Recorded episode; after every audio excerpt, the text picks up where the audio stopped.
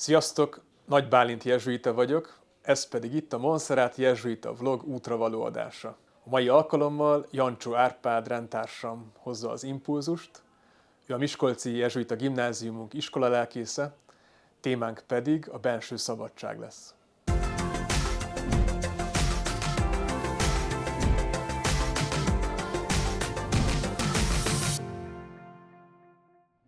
Amikor mi jezsuiták a szabadságról beszélünk, vagy a, a szabadságra gondolunk, akkor elsősorban a, a benső szabadságra gondolunk. A szabadságnak a kérdését két oldalról is meg lehet közelíteni.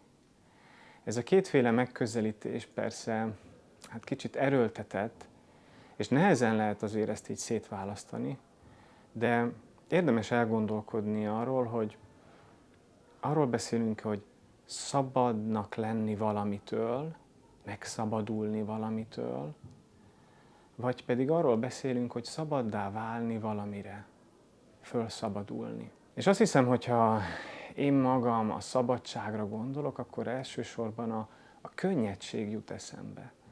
Hogy a szabadság valami olyasmi, ami, ami egy könnyedséget jelent. Van benne egyfajta, egyfajta lazaság is, egyfajta könnyed mozgás, a világban. Szabadnak lenni a ragaszkodásainktól. Ezek különböző természetűek lehetnek. Van, hogy anyagi dolgokhoz ragaszkodunk, ez egészen egyértelmű.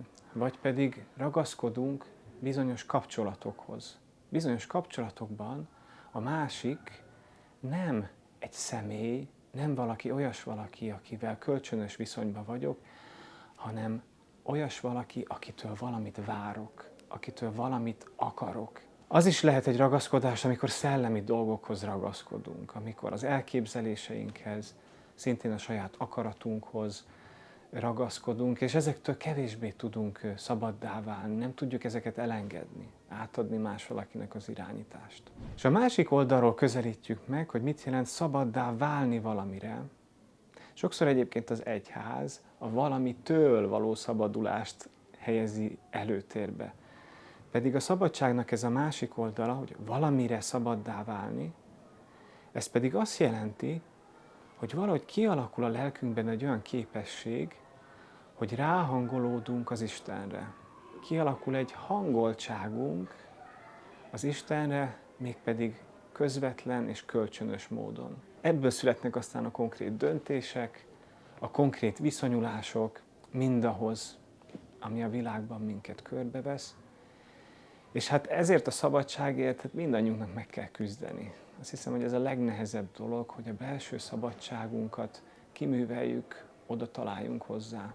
Mi az, ami segíthet? Hát azt hiszem, hogy legalábbis most a saját magamra gondolok, az őszintesség saját magamhoz egyáltalán, hogy mik az én kötődéseim, mik az én ragaszkodásaim, mik azok, amik engem akadályoznak.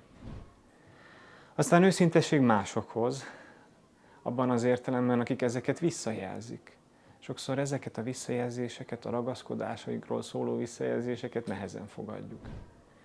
És hát harmadik szinten őszinteség valahogy az Istenhez.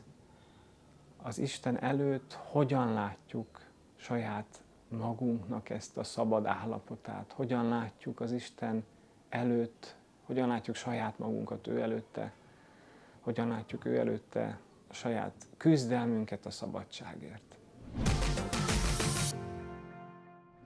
Kérjétek a szabadság ajándékát. Ezt gyakorolnánk a következő időszakban.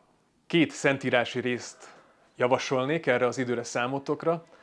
Használjátok úgy, hogy segítsen oda találni ahhoz a belső könnyedséghez, szabadsághoz, ami az Isten álma minnyájunk számára. Az első szentírási rész a gazdag ifjú története lenne, ahol egy gazdag fiatal odalép Jézushoz, aki meghívja őt, de valahogy megijed, és szomorúan eltávozik, pedig ott van számára valami, ami az ő életének az ajándéka és kincse lenne. A másik történet pedig a Máriának a története az angyali üdvözletkor, ahol Mária szintén valamit hall, amitől hirtelen megijed. Hogy történik ez?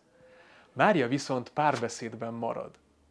Ott marad abban, amit átél, hogy rákérdez, hogy történik ez velem.